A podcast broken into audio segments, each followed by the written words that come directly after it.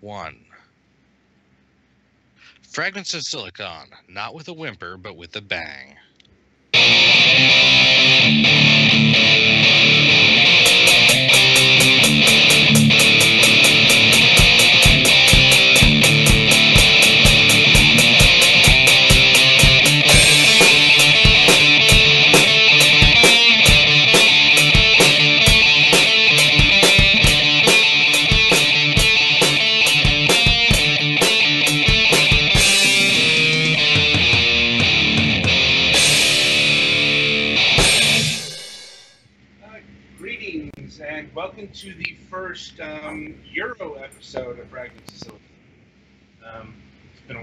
For done one. this season on Yeah. Twitch. Yes, thank you. you know, it's like, um, yeah, it's I, we haven't done one since last season, which has been a while. Uh, like what, two months? Anyway, Mhm. Something like that. Anyway, well, uh, we are here once again, and um, joining us on the program again. I think what what is this time number four? Getting a lot of uh, familiar faces. But anyway, um, we are happy to welcome back on the program Phil Elliott of Square Enix Europe and the Square Enix Collective. Hey, how's it going? It's going fine. Uh, how are you doing today? Good. Yeah, it's uh, it's been a super busy start to the year. I'm very very happy to be one of your uh, emerging familiar faces. Uh, that's uh, a great honor for me. Oh, thank you. Like, uh, and we are uh, always glad to have you on the program. You know, it's like, and let's see, um, where to start? Where to start? Because there's always so much to cover. Um, I think we should start with the Turing test. Uh, at least, um, uh, I'm wondering, has it done uh, well for you in the what six or seven months since it's been released? Yeah, yeah, it was really pleasing actually. Um, it, uh, it it was probably the first game which uh, in which everything came together as as we planned it. So um, just to sort of step back a little bit for anybody who's not familiar with Collective, we started publishing games last year. Before that, we were really about helping teams to build community and supporting Kickstarter projects. Um, so moving from that onto publishing is is quite a big jump. Now, it probably sounds strange me saying that because obviously Square Enix is a publisher, so we're used to publishing games, and um, and you know I think that's a fair assumption to make, but uh, it's obviously very different when you have um, you know huge IPs like Final Fantasy and Tomb Raider and Hitman and so on.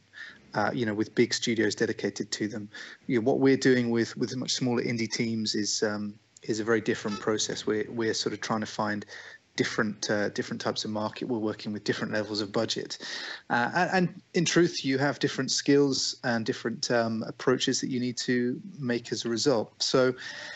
We uh, we had to test a lot of things. Uh, with the first game was uh, was was quite a, a tough uh, project to to start with. I think it was a point and click adventure. Really nice game, very well um, reviewed on on Steam with respect to user reviews. Um, but probably not the right project for us to you know, if we if we'd been looking to make a big splash, um, still, you know, that that did fine. But but for Turing Test, um, you know, that's a Portal style game, a first person puzzler, and a really nice looking game as well. So you know, that was the one where I felt that we'd uh, filled all the gaps in, you know, tidied up all the loose ends, and everything kind of came together. Um, so yeah, I guess that's a long winded way of answering your question. But yeah, it's been it's been great. We've really enjoyed working with the team. Uh, yeah, we interviewed Bulkhead about the Turing test as well, and um, we reviewed the game, um, made our top uh, top list. Oh, great. Like, uh, you know, our colleague uh, Pettyfan here especially liked it. Yes, yes, I did. So yeah, Excellent. Excellent. pretty good experience. Um, are you uh, also working with um, Bulkhead to bring the game to the PlayStation 4, or are they working with somebody else there? No, they're actually um, they actually self-published on consoles. So the way that we work at Collective is we really want to focus on where we add value to a team. We don't want to, uh, you know, kind of go in and take over elements of it where we don't need to. Um, if we acted as publisher for Xbox and PlayStation, then we would be taking a cut of revenues. And in the instance where a developer doesn't need us to do that and they can do it themselves, then it makes makes no sense for us to you know to take those revenues. And uh, I mean, ultimately, our ambition with Collective is is is, is multiple things, but one of the key ones is, is trying to help to build sustainable businesses.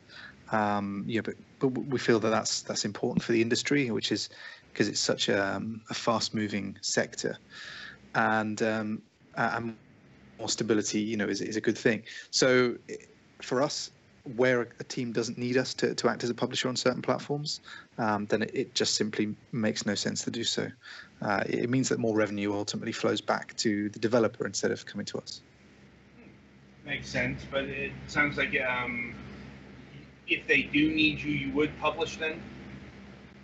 Yeah, absolutely, and we have. Um, yeah, we've signed we've signed a number of games where we'll be the publisher across all platforms. Um, it, in it wasn't so much in this case that uh, that Bulkhead, um, you know, didn't believe in our ability to publish on console, uh, but it's just that they already had uh, existing relationships, specifically with Xbox, because their first game, uh, which which was out I think the year before or the two years before Turing test was called Pneuma, and they published that through ID at Xbox. So because they already had that relationship, they knew the folks at Xbox. Uh, it just made sense for them to kind of continue that, and they just didn't need another middleman for in that particular instance. Most of the projects we work with. Um, you know, a lot of other teams won't have already shipped a game in that respect. So therefore, if they don't have that relationship, that's that's where we can sort of step in and, and help them. Um, and, and, of course, there are also uh, some I suppose not savings is the is the wrong word, but some efficiencies. Uh, how's that for a for a, for a co- bit of corporate speak mm. to be made? Um, yeah, I, I, mean, what we did with the Turing test was we invested in, in the creation of things like key art and trailers and um, and all that kind of thing, which you know helped to sell the game. Now, we obviously you know completely allow Bulkhead to reuse that content for their Xbox and PlayStation games. You know, we're not going to say that they can't use the key art for their game because we're not going to earn from it because it's not related to the PC version. So, um, but but of course, you know, when you're putting a game out uh, on across all consoles and PC at the same time, then actually what you're spending in terms of media, so in other words, in terms of advertising on websites uh, or Twitch or where, wherever, um, if if you're if you're sort of integrating all the platforms, then then actually you can sometimes get better results. In this case, uh, you know, we all agreed that um, it would make more sense ultimately for Bulkhead to to to not need that middleman. You know, the, the the, level of efficiency, if you like, just wasn't didn't didn't make it worthwhile for them, and um, and that's fine by us. Hmm. Makes sense. Makes sense. Um, right. So moving onward uh, to Black the Fall and Tokyo uh, Dark. Um, these are two games yeah. that were supposed to, uh, if I'm recalling correctly, supposed to come out last year but didn't. Like, is there any particular reason for why that happened? Yeah, I mean, it's it's really hard actually to um, to pin release dates on on games at this level a long way in advance. Um, from our side, you know, we don't see any value in in telling a developer they must give us the precise release date. A lot of a lot of release dates for games that go through Kickstarter, you know, that that release date would have been estimated at the point that the Kickstarter launches. Um, and that's way before that you know we would have been appointed as publisher um, you know assuming the developer wanted us to be publisher so for um, and then additionally for Kickstarter games there's the moving target of what the game includes if it has stretch goals well, yeah, absolutely. Um, I think for Black the Fall, the game was fairly consistent in terms of what they wanted to do in terms of scope. Uh, but yeah, I mean, we we uh, we sort of came on board as as the game's publisher, and we sort of worked with them. We we see our job when we're working with teams as much as possible to uh, you know not only provide a good sales platform and, and sort of help them to earn as much money as possible by by bringing it to as big an audience as possible, but for us, we feel there's a really important responsibility with respect to advice and feedback. So we'll always try to help teams um, understand perhaps which which parts of the game aren't holding together so well, if there are certain things they might do to, um, you know, that that might have a, a, good impact on things like reviews uh, and, and ultimately, you know, sales.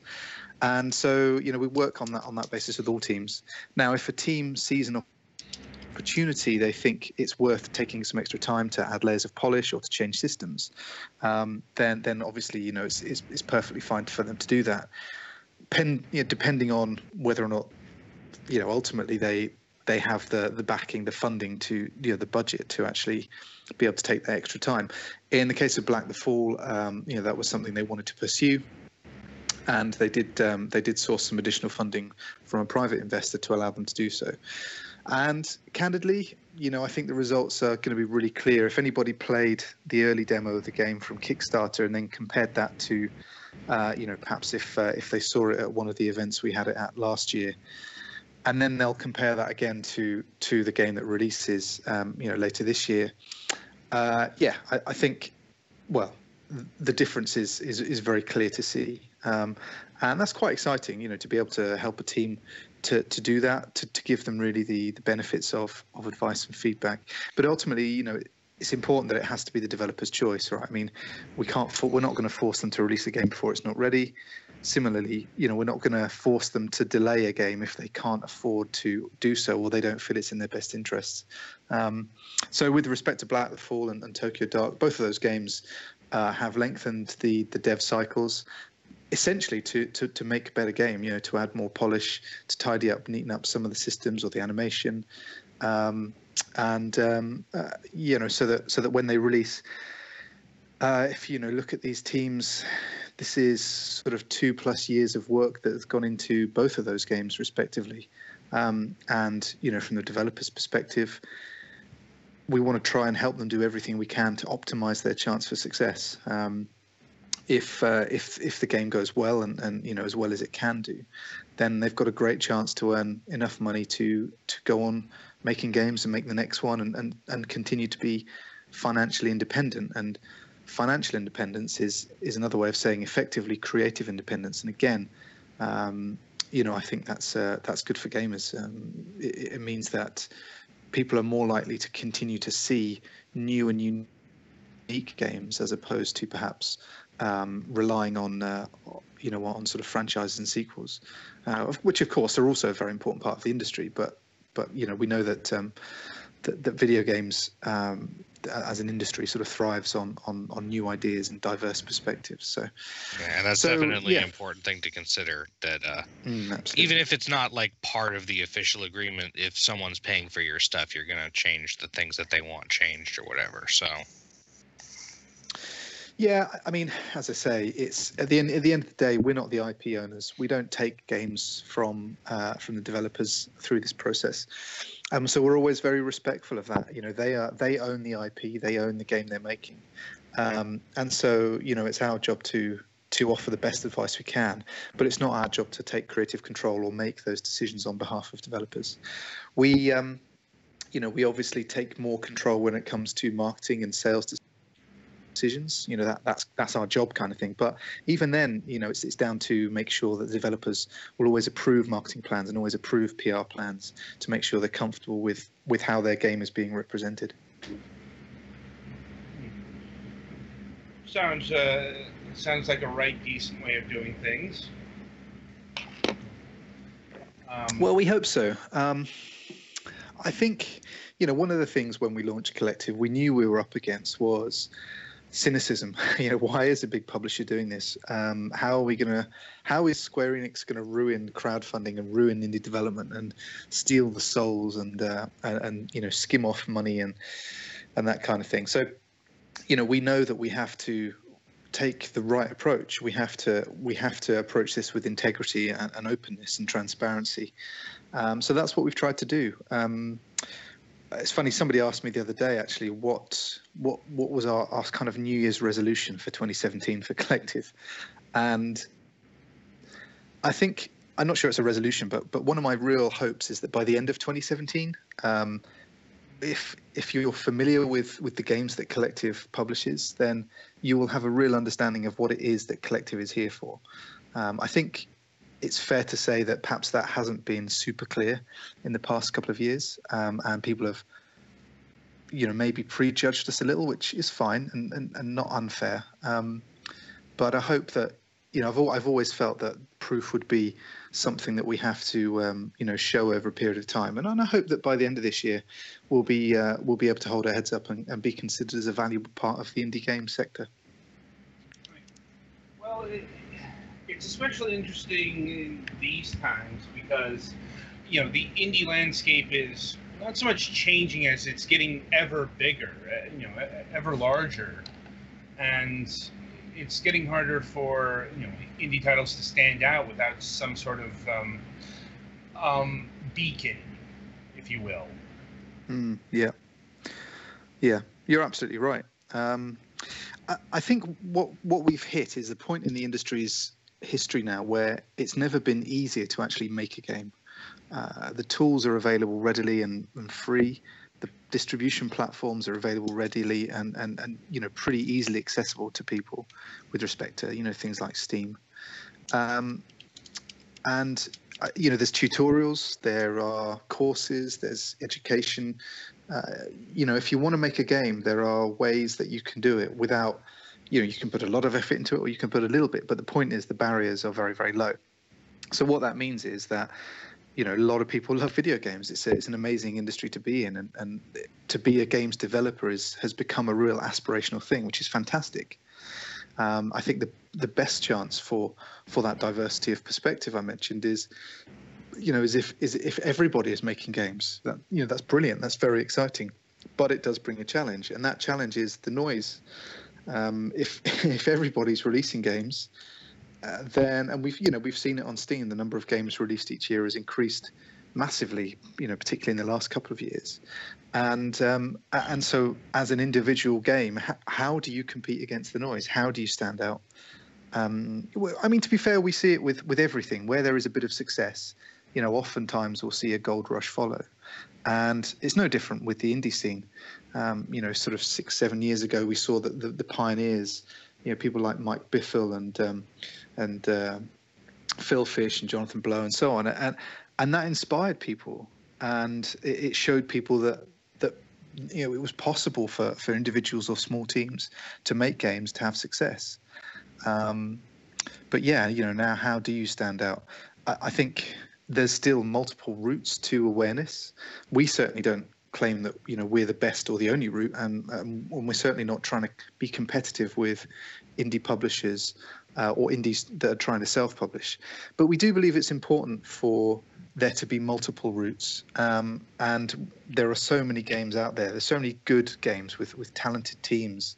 Uh, you know, most most often new teams, people who have, you know, maybe uh, may, maybe just graduated or, or maybe working on their first ever game and you know I, I do think that it's it's important for key players in the industry to, to take a role and responsibility in nurturing that talent. Um, you know if a team comes along and, and, and they get a deal with someone like devolver or um, uh, or, or, they manage to get an opportunity to go through ID at Xbox you know fantastic. We don't want to poach those people away and and sort of cause uh, you know downside in, in in this particular ecosystem um, but you know, can we find other teams that maybe haven't got those opportunities, and then help them to um, to, to to have you know certainly enough success to go on and keep making games. Um, we see a lot of teams that don't well they don't even get to release their first game because they just run out of, of, of money or opportunity. Uh, and a lot of teams that do get to release their first game simply don't earn enough to go on and make the second. Now the the paradox there is that in order to get better and improve, you have to keep shipping games because every game you ship is uh, you know this amazing uh, amount of experience that that will improve you as a team and, and, and as an individual. But if you don't get the chance to keep shipping games, how do you learn? How do you get better?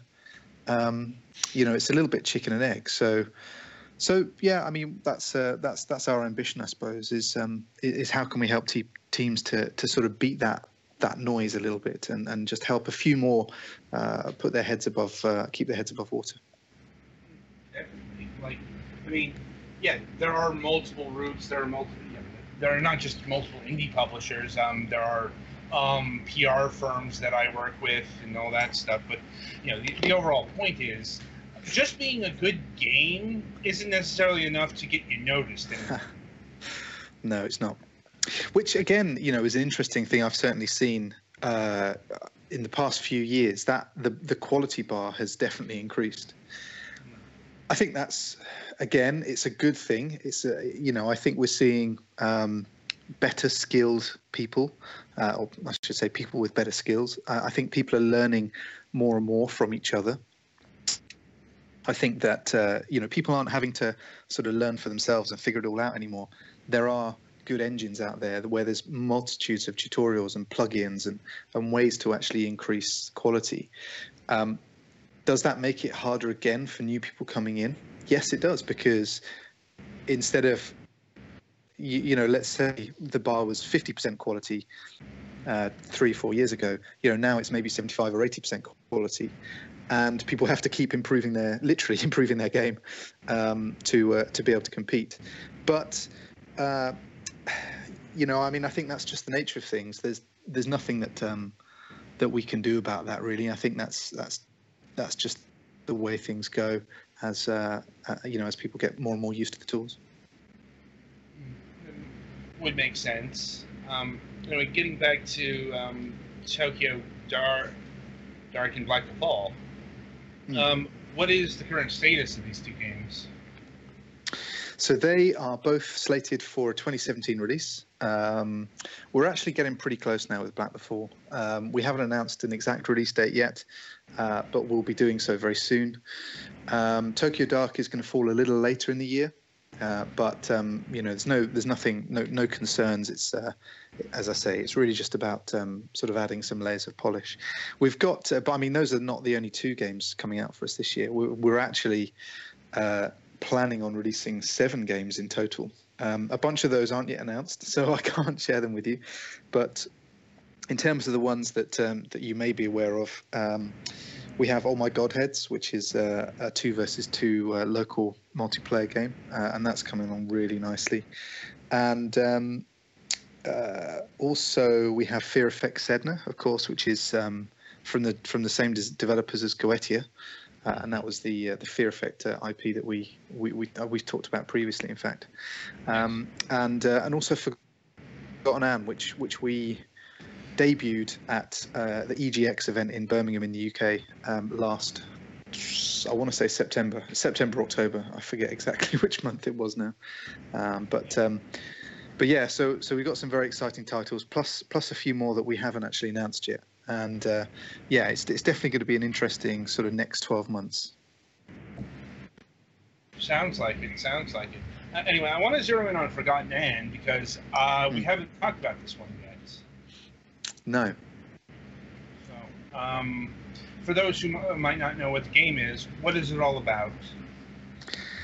So um, this one's, I have to say, it's really worth going and checking out a video on this one because um, the the visuals are absolutely gorgeous. It's uh, it's about a character called Anne who um, is what's called a, a forgotling, and uh, the the story is that her and her master are trying to find their way back to uh, you know to to the sort of the normal universe, um, but they're sort of stuck in this in this realm, and I don't I don't want to sort of spoil too much about the story. There's there's a there's a lot that kind of goes in there. Um, we have announced a teaser trailer which which just hints at some of the some of the storyline, um, but um, the the game itself is a is a side-scrolling uh, sort of RPG. Um, and as I say, you know, it's it's definitely worth checking out. Uh, the visuals are very very sweet, and uh, it's, it's got a lovely story too. So we'll we'll be talking a lot more about that um, probably in the second half of this year and revealing a little bit more about the characters and the storyline and so on. Um, but uh, yeah, we, we're, we're super excited about this one. We think, particularly for fans of Square Enix, um, it's, it's it's a bit of a no-brainer. Indeed. And um, what kind of game is it? Um, is it platformer? Um, yeah, it's uh, it's it's it's a it's a I guess I guess you'd call it a platform. It's not super uh, kind of um, you know, it's not like a timing based platformer where you know kind of twitch skills come in important. It's it's uh, it's more of a sort of adventure, I guess you'd call it. you know, you've got sort of puzzles to solve and, and and stuff like that. But um, but but in terms of the mechanics of how you get about and explore, then you know it's it's a yeah it's a 2D platformer uh, kind of mechanic. Um, in terminology, I believe they call that a Metroidvania. Oh right, yeah, yeah. That's fair. That's yeah. a fair description. I, I, now it may not be official, but it's just the shorthand everyone knows. yes. Yeah. Good point. And yeah, I, have seen the tra- uh, teaser trailer, and it looks um, stunning. Like, um, is this like hand drawn animation? It is, yeah, and um, and I think the interesting thing is, and we obviously intentionally set it up this way. When you watch the trailer, uh, you, sort of start off with with some obvious cutscenes um, uh, that kind of set up the story a little bit, and then and then you sort of uh, see Anne lying down on her bed. It's a sort of a top down view, and you kind of zoom in, and, and I, I, the expectation is that that people you know are supposed to think that that's still part of the cutscene, but in fact, actually at that point we've moved into in-game visuals.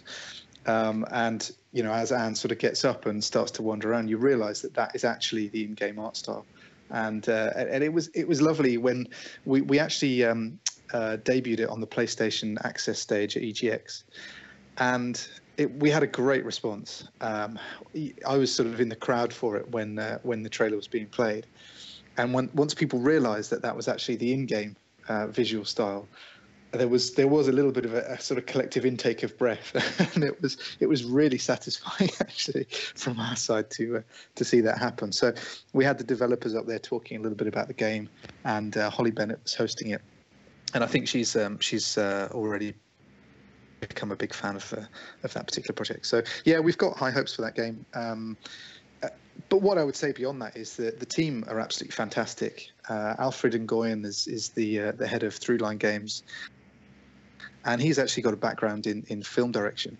um, and I think that really comes through in, in that the a, a, lot of the scenes in the game are, quite filmic. A lot of the way that that shots are set up and created, I think as you play through the game, you'll really sort of feel very you know more more sort of immersed in the story because of that um, that particular style.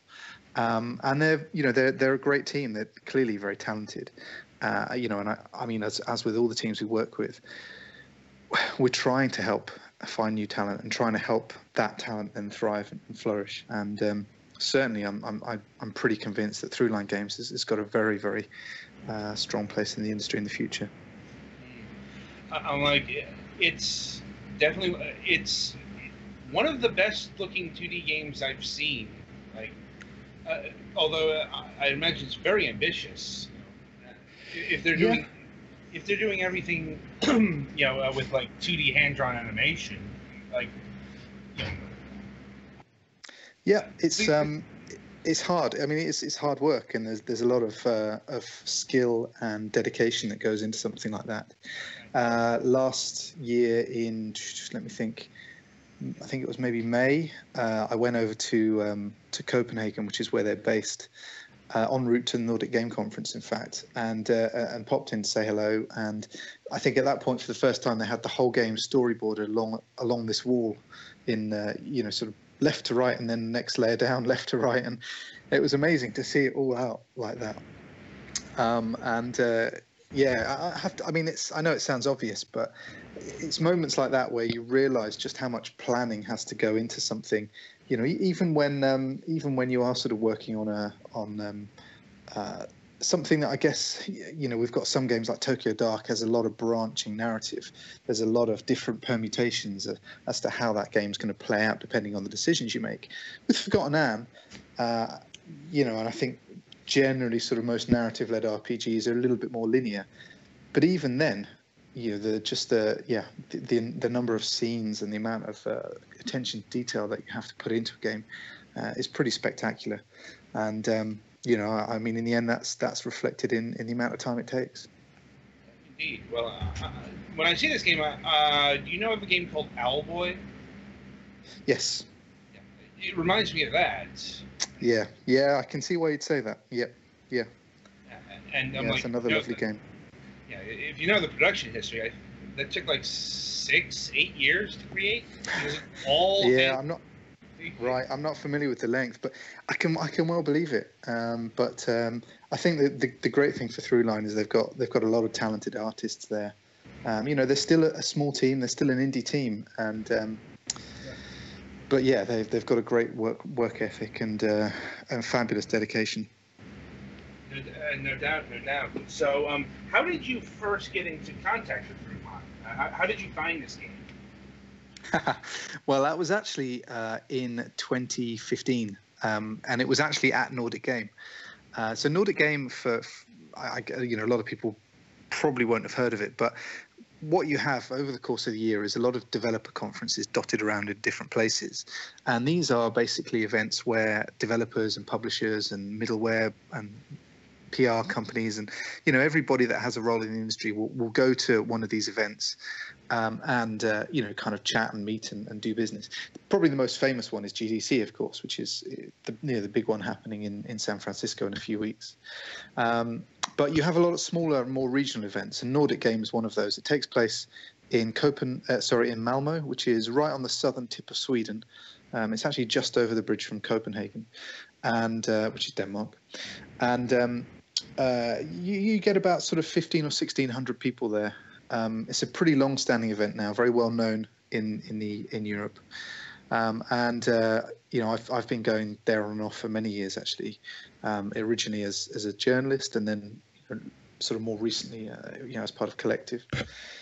Um, and yeah, we, we just had a we met with them. Uh, the, you know, we we have like a meeting system where it's like a sort of speed dating, I guess, for for people to kind of meet up and, and exchange um, you know notes on on their projects and see if people are interested. And i have to say you know as soon as they showed me uh, they they had a, a, sort of a much more basic version of, of, of the, the teaser trailer um, that wasn't narratively quite different but it had the same effect you know very very immediate. I just looked at it and thought oh my goodness this is incredible.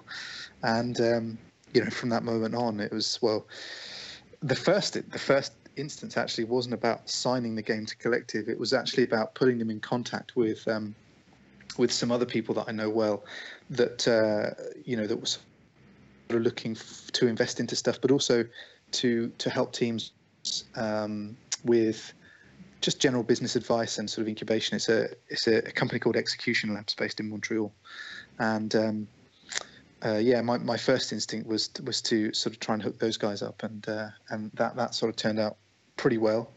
Um, and then when they were, you know, was sort of kept talking a bit in background about about the possibility of publishing, and um, yeah, in the end, it uh, it's it worked out worked out. So, yeah, we're very very happy to uh, to be working with those guys. no doubt. Um, now, this game is coming to the PC and the PlayStation 4, correct? That's right. Yes. Uh, like, uh, I think uh, might not necessarily be the first Square Enix collective title on consoles, but uh, you know it's the first like indie title that it isn't an owned IP, uh, if I'm remembering correctly. Like, uh, yeah, well, Black Black the Fall will also be on um, on. In fact, Black the Fall will be on PS4 and Xbox One, um, and that that'll be uh, you know that that'll be a little earlier in the year. Forgotten Anne will be PS4 and PC. Um, and I think actually, uh, I think I mentioned it was end of 2017. I think it's going to be early 2018. Right. Uh, um, uh, but, I, suppose um, yeah. I suppose there's a system I should ask about, but um, you know, not so much professionally. But um, do you have any personal thoughts on the Nintendo Switch, since it's currently the hot topic in the industry? yeah, it is, isn't it? Um, well, I, I, I, could probably answer professionally and personally. Uh, for all intents and purposes, they're probably the same answer. In fact, I mean, we we don't have any specific plans to to put any games out on Switch. Um, that's not because we're not interested. It's just, uh, you know, I think when when devs at this level are working on a game, they will start off with certain platforms in mind. Um, and at this point, we we just haven't had enough information to be able to, uh, you know, see if any of the projects will be appropriate for Switch and sort of how that process would work. So, you know, I think there's going to be a little while while uh, a little bit of time while developers sort of figure out what they need to do to, to be able to port to that platform. Um, so yeah, you know, it's I guess watch this space, but um, but but we've not sort of had any specific discussions at this point. On a personal level, I mean, I think um, you know I'm really glad to see the excitement that there is uh, around around the Switch, because I think Nintendo is such an important part of the industry. Um, you know, they they I'm sure I'm, i speak for a lot of people when I think about how important they are to people's childhoods, right? I mean, it's um, the the the strength of the the franchises and the, those iconic moments. Um, you know, I think they do things differently to to the other platform holders, and I suppose candidly, sometimes that works better than others. But um, you know, I think it's super important that we have a third player on the platform side that isn't just about focusing on you know constantly pushing technology uh, uh, you know in the in the way that Sony and Microsoft do. Um, you know that's super cool but but they're focused on different things. And, and again you know this is this is um, a key element when, when we look at, at the meaning of, of games you know I, I'm a strong believer that meaning comes from difference so if they if Nintendo were to try to do the same thing as, as Sony and Microsoft um, you know I'm not sure that that's really worthwhile for for for, for gamers frankly um, so we'll see. You know, I think there's a lot uh, of stuff to be seen. You know how how um, how, how well it's received and what the um, what sort of sales that it does. Uh, but I think it's exciting, and uh, yeah, I'm really really happy to to see people respond to it well. Sound, yeah, it sounds about right. I mean, and it's kind of in line with uh, other people I've talked to about the Switch people are excited for it, but they don't necessarily know a lot about it in terms of like developing for it yet. At least the people who aren't, uh, you know, prophesying doom in the end of gaming as we know it because Nintendo did anything. yeah, uh, it's interesting, isn't it? I mean, I guess some people kind of get like to get caught up in the whole system wars thing. Um, but you know, on the other hand, I suppose sometimes people have expectations, and, and if something you know an announcement doesn't hit those expectations, then uh, then, then people can be disappointed. But um, you know, I think there's a few notable things. Pr- primarily, you know, the talk of uh, of, of, Unity, um, you know, sort of being uh, being one of the engines supported by Switch. Uh, I mean, I, to be honest, I, I don't know the, the full details on that or sort of how how embedded that is at this point. But but if that's accurate, I think that's that's really interesting. Um, there's a lot of games out there which I think would would have a real natural home uh, on Nintendo platforms, which you know really haven't been possible, uh, and they've ended up, I guess, finding a natural home on, on something like Steam um, because it's it's been more accessible in the past. Um, so so I think it's exciting, you know, uh, potentially for, for teams we work with on Collective, but but I think for, for big teams and small teams alike. Um, uh, so yeah, yeah, looking looking forward to to release day and and and sort of seeing. Yeah, I mean, I think I think 2017 is going to be an interesting one to look back on for sure. Hmm. Yeah, it's like I do know that Unity is supported on the Switch and UE4 is supported on the Switch. So.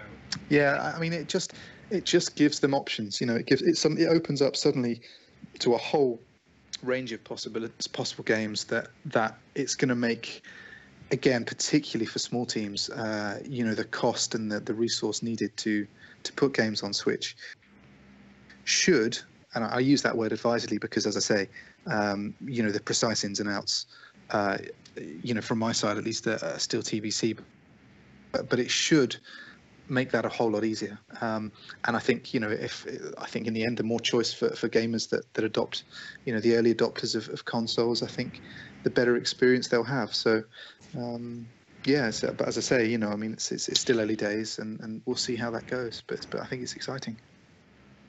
Indeed.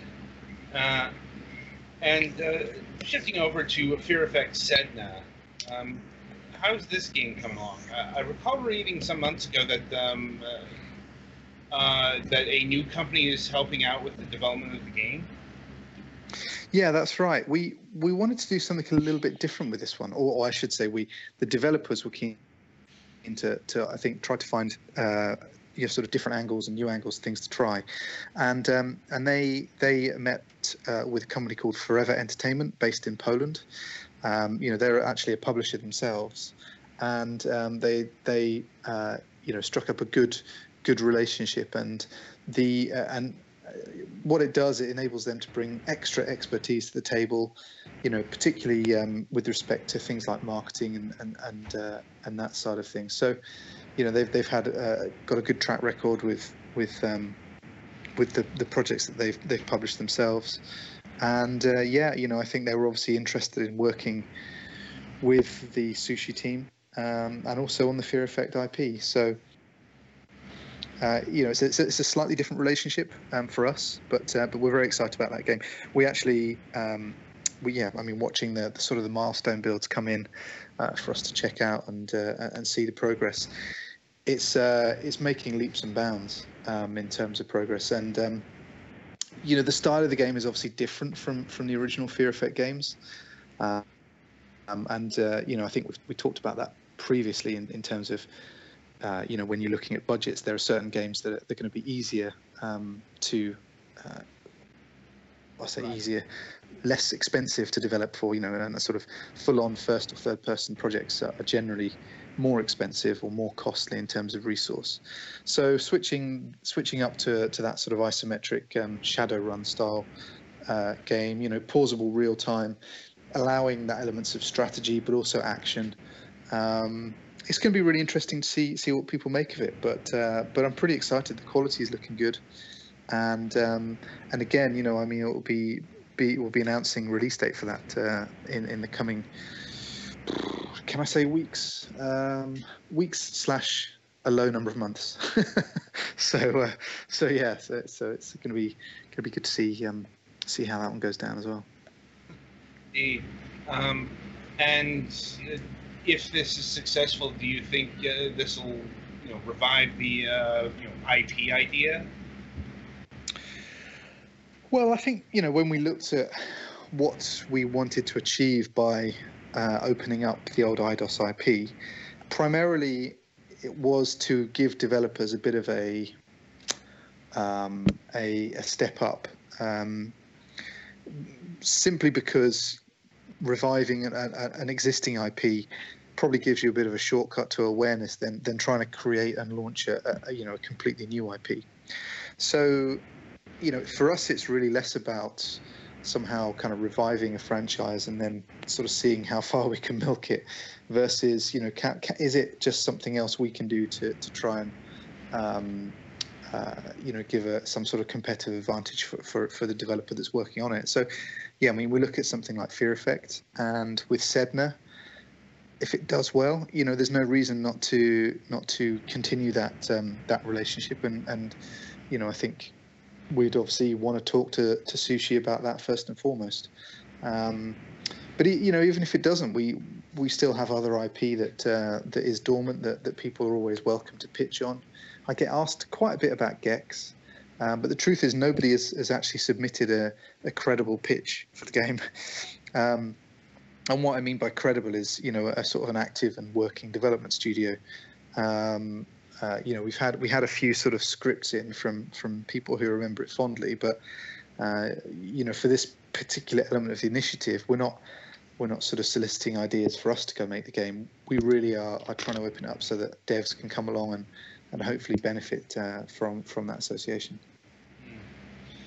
Makes sense, you know, especially since you know, in order to you know make a new game, you kind of have to have the uh, capabilities to well make a new game. Yeah, for sure, and I think. Um, you know, I'm not saying that you've got to have like a 15 person studio lying dormant in wait, but but certainly if you're going to pitch on something then you know you need to be in a position where first of all you know what it takes to make that game. Uh, and you know you've got a plan to to to put together that team. Usually it's probably easier for a team coming off a project uh, or you know winding one particular project down to to start pitching and and with with the um, the sort of forward planning to then move on to that you know project if the pitch goes well uh, rather than someone you know kind of building a team completely from scratch. I mean, what I would say is that funding is always going to be uh, uh, you know an issue. Um, we're not we you know it's not, we, we don't have like a big pot of cash to kind of throw a, a new Fear Effect or a new Gex game. Um, you know, so while we're happy to to support a, a, you know a concept through Kickstarter or, or, something like that, or we're happy for teams to go off and find, you know, they may have uh, funding of their own, or they may, you know, there may be pe- be people who want to come in and, and, sort of invest into that project. Um, you know, that that's probably another challenge I would say that um, that that means it's not necessarily uh, a, a, super easy uh, proposal, but um, but it's there. And if you know if, if the if the situation is right and and the t- there's a team that's interested, then um, you know it's available for, for, for, people to, to sort of come in and, and talk to us about. This might be part of the, the, if you will, the downswing of being called the Square Enix Collective, because you know when people see the Square Enix name, they think you know the big publisher, they think you know this is going to be a new you know game that you guys are funding or whatever, and you know the lines could get blurred in that in that regard.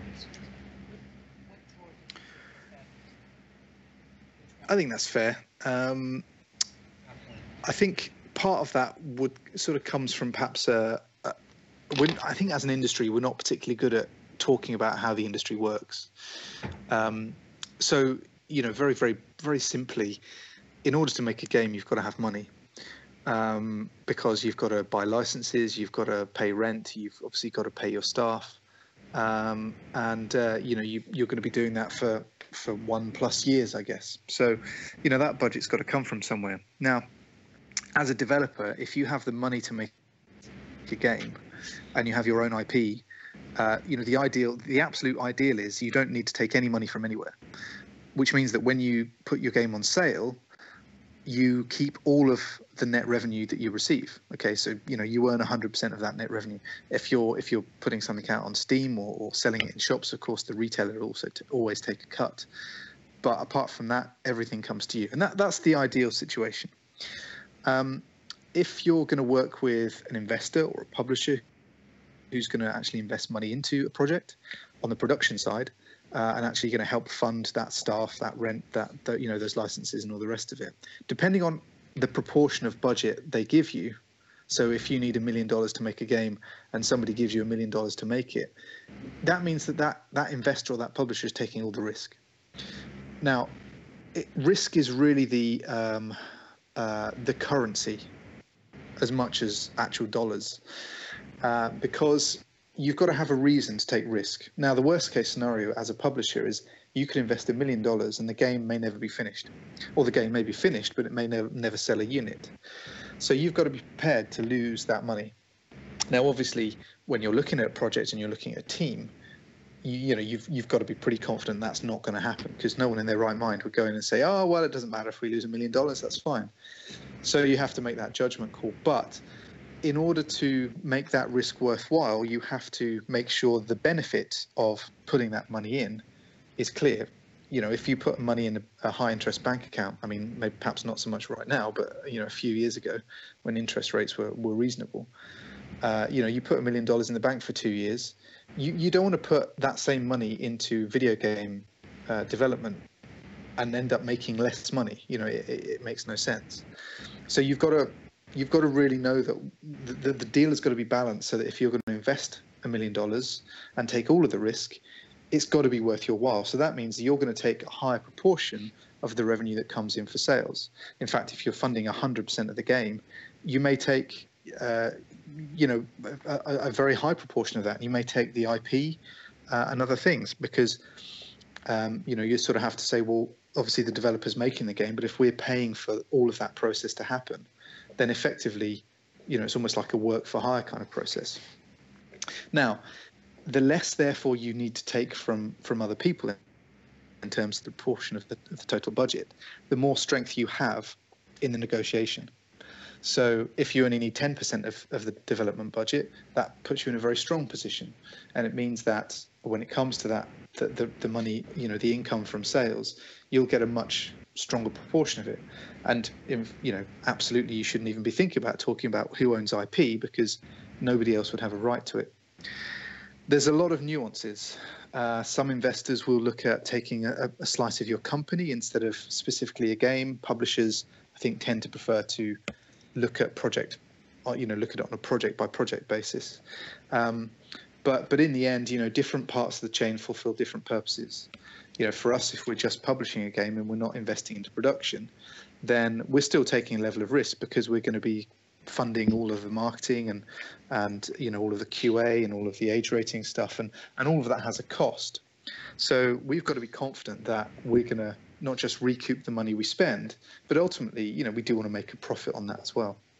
Um, but it's you know it's a it's it's a balance when it comes to the IP stuff. So to kind of you know having explained that to get back to your point about you know should Square Enix fund uh, you know the, the Fear Effect game or a Gex game? Well, we could. Um, there's no reason for us not to. But if we do that, what is it that the developer's actually bringing?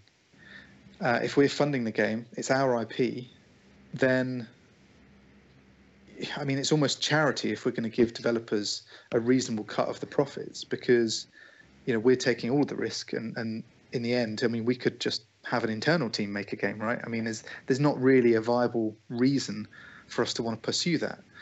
Um, the idea behind this is that we want to limit what we take out of that game, you know, pretty much to just publishing and you know sort of just I, I guess a licensing fee, but we want the developer to be the majority earner in terms of that net revenue. And in order to do that, that means that we're really not looking to fund that particular production. Does that make sense? It's kind of like a sliding scale. The more we put in as a publisher, the more we'll end up taking out.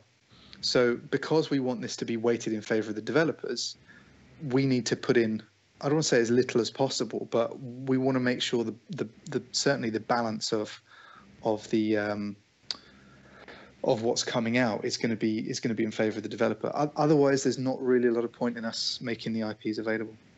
It makes sense for business reasons, at least.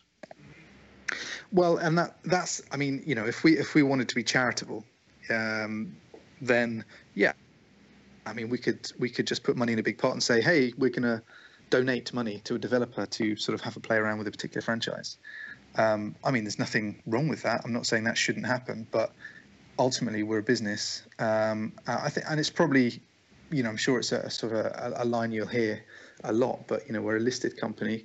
We are legally responsible to shareholders, and we do have to be responsible with the money we're investing. Um, you know, if uh, if if there was a, a you know billionaire um, who who owned an IP and just wanted to toss it out there and and, uh, and you know kind of give some people a bunch of cash to to, to experiment, then that'd be awesome. I mean, that would, that would be fantastic. Uh, but that's not what this is. Mm-hmm. Um, it's it's a business opportunity um, that we want to try to create in order to, you know, make it worthwhile for developers.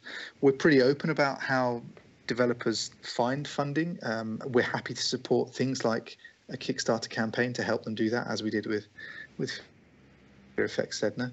Um, uh, so that you know they, will end up getting the, the majority benefit. Um, but yeah, it's it's not, and I think we've, we've, been pretty clear from the start that it's not something we're looking to, uh, you know, sort of put Square Enix money behind. Um, I think if we were going to do that, we would probably need to believe in those IPs enough to sort of probably go, you know, go big and develop them internally. Um, as it is, we have active IPs like Tomb Raider and, and Final Fantasy and Hitman and Just Cause, and, and we have dormant IPs um, like Gex and, and, and until recently Fear Effect. Um, and uh, you know, so our, our sort of theory was the dormant IPs. You know, we have no plans to do anything with them ourselves.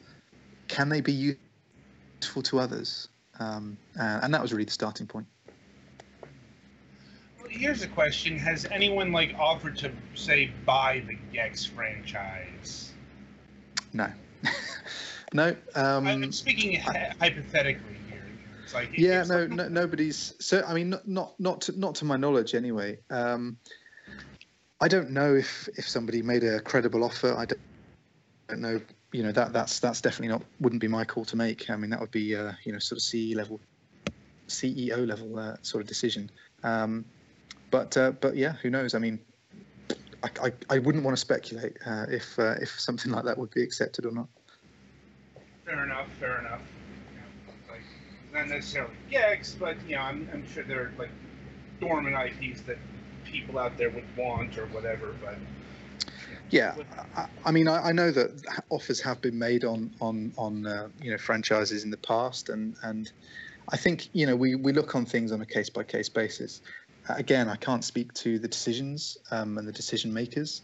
My, you know, I could give you my assumption, and I would imagine, you know, it would be looked at uh, if that if, if if sort of we think that there's there is at some point potential, either through licensing or development of, a particular IP, then we've probably got no real reason to sell.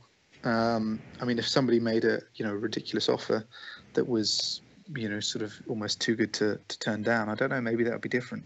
Um, but I think you know one thing that's important to to note is that certainly bigger companies do rely on I think having having a, a, a portfolio strategy.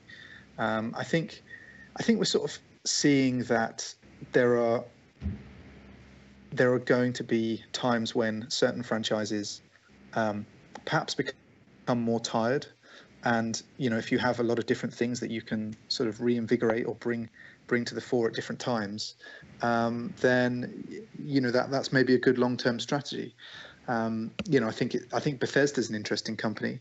You know they've got a, a lot of outstanding ip and um, uh, you know they're, they're creating they're creating new stuff as, as well as uh, as well as bringing bringing other stuff back. I mean, you know, the Elder Scrolls series is obviously absolutely phenomenal, and I'm a huge huge fan of that since since the very early days of that series. But then they you know they come along with something like Dishonored, and and and launch something entirely new, and I was super excited to play Dishonored 2 uh, last year and sort of go back into that world. So yeah, I mean, I think different things come and go at different times, um, and sometimes, you know, I think big companies will look at some of that dormant stuff and say to themselves, well, who knows? I mean, there may be some things that we we might have plans for in five, six, seven years, but now isn't necessarily the right time. It's uh, it's it's very very hard to plan that kind of you know, I mean, five years in the games industry is a massively long time. um, so much stuff will happen in that in that period. So it's it's hard to do that sort of level of long-term planning. But I think um, you know often you'd look at it and say, well, do we need to sell it? Could there be something in the future? Um, and that's probably how uh, the sort of factors that decision would be made on. So, sounds about right. Right. So, um, what's going on with your crowdfunding plans? Well, um, we had a slightly quieter 2016 than, than we were expecting. Um, in the end, it was it was really down to scheduling. I think we we only supported four projects across the year. I think normally we'd expect to do sort of seven or eight. Um, so we wanted to tighten things up for this year, and we started already with uh, with a game called Undungeon, which is a, a really awesome um, uh, sort of top-down um, platformer. I, I, I, suppose it sort of reminds me quite a lot of Hyper Light Drifter in terms of visual style and, and the sort of the action involved. Really interesting um, background to it. Some some cool kind of setup. Feels quite unique. Um, and uh, they're looking for 50,000 euros. Really interesting team based in uh, based in in uh, Eastern Europe. Um, and I think at the moment, you know, as we talk now, they're they're up around the 45, 46,000 euros mark. So they're pretty close to their target, and they've still got uh, a good couple of weeks to go yet. So, so pretty excited to see them um, hit their target and, and, sort of see how far we can push them beyond those stretch goals. Um, we're already looking at, uh, at the next one, which which uh, I can't share those details with you right now, but we do want to try to to, sort of fit in you know seven or eight uh, projects this year, as long as we feel that the um, the crowdfunding environment will support that. Um, again, one thing I'd say is that when we first started supporting Kickstarters or you know crowdfunding projects in general, I think it's fair to say that we, well, I had an expectation that as we got more experience, things would become easier. I'm not sure that's been the case. I think we've learned a lot, and we definitely have a, a better process for for supporting these things now. Um, you know, we know how to try to maximize opportunities, but uh, I think you know we're sort of watching quite closely what the overall level of interest is in crowdfunding, and um, and we'll just sort of uh, continue. I mean, we, we obviously we we we put a lot into each of these campaigns. I mean, we asked for five percent of the net crowd funds raised, so that's around four percent of, of whatever the the, de- the developer total is, assuming it it's the target. Um, and that's you know that's not enough for us to cover our costs. You know that's that's not really a big deal for us because um, you know we're doing it to try to help developers raise funds. Um, but I think if we sort of saw a situation where the uh, the sort of crowdfunding ecosystem was was maybe shrinking or it wasn't enough to to realistically believe that we can help teams to hit their targets, then then obviously we'd we'd look again at whether or not it was practical to continue. Uh, but I don't think you know I don't think that's what we're looking at right now. Um, but um, crowdfunding has been very volatile in the in the past few years, um, and I think it's very hard to predict exactly exactly which direction it's going to go in. Right, and um, so finally, uh, are there any I don't know proper I guess Square Enix Europe games that you wish to discuss at this point? Well, personally, I'm super excited that Kingdom Hearts 2.8 is out today. Um, that's uh, that's something I've been uh, been looking forward to, and um, particularly because my, my own children now are at the age where they're massively into Disney, um, and, uh, and so I sort of see it as a great opportunity to also introduce them to to Square Enix characters now. um, and uh, and it's got some great games in there. So so that's that's personally speaking, very excited about that. Yeah, 2.0 um, then, is you know, the for long with. I was gonna say 2.8 is the one with the 3DS one, the um, yeah, like cutscenes from the mobile one, and then the basically the rest of Birth by Sleep. Yes, exactly. Ah. Um, so uh, there's, yeah, I, I mean, I, personally, I you know I'm collecting them all, so so this this is a, a, a really nice addition. Um, but then, and I was going to say, not before long, we've got the Hitman box, um, which uh, which again I'm very excited by. I, I, I, mean, I know a lot of people were maybe, uh, you know, sort of the jury was out for them on whether or not the whole episodic thing would work. Um, I, I mean, i am not really objective, so uh, believe me if you will, or, or, or don't. But um, I really enjoyed the episodic stuff. I really enjoyed jumping into the, uh, the the the different targets, the elusive targets, sort of seeing that story build. I, I actually find it really hard to play. Um, you know, if the game, if, if the Hitman game was only released in one box, you know, the, there's virtually no chance that, that I would complete that game in you know in sort of in the space of a couple of weeks. And I mean, I talked about Dishonored 2, how much I was looking forward to that game. I still haven't completed it. You know, I'm probably about two thirds of the way through and just through life and other things, you know, I keep going back, you know, every every couple of weeks and do a bit more. Um, so for me, that episode thing was perfect because you jump in, do a few hours, uh, you know, one day, kind of go back to it a little bit, you know, every so often. Um, I suppose it's it, for me. It sort of reminded me a little bit of of how World of Warcraft has evolved.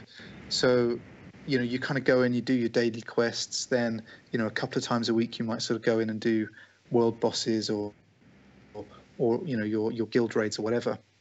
Um, but you don't. I think after a certain point of time, once you've hit that level cap, you don't go in every day and, and sort of play loads. You sort of keep coming back and keep kind of jumping in and out. And um, so it sort of felt familiar in that respect. But that said, you know, I mean, I just it's just an excuse to go through and play play through the whole thing again with the box. Hmm. So, um, yeah, pretty sure I won't finish it though in uh, anytime soon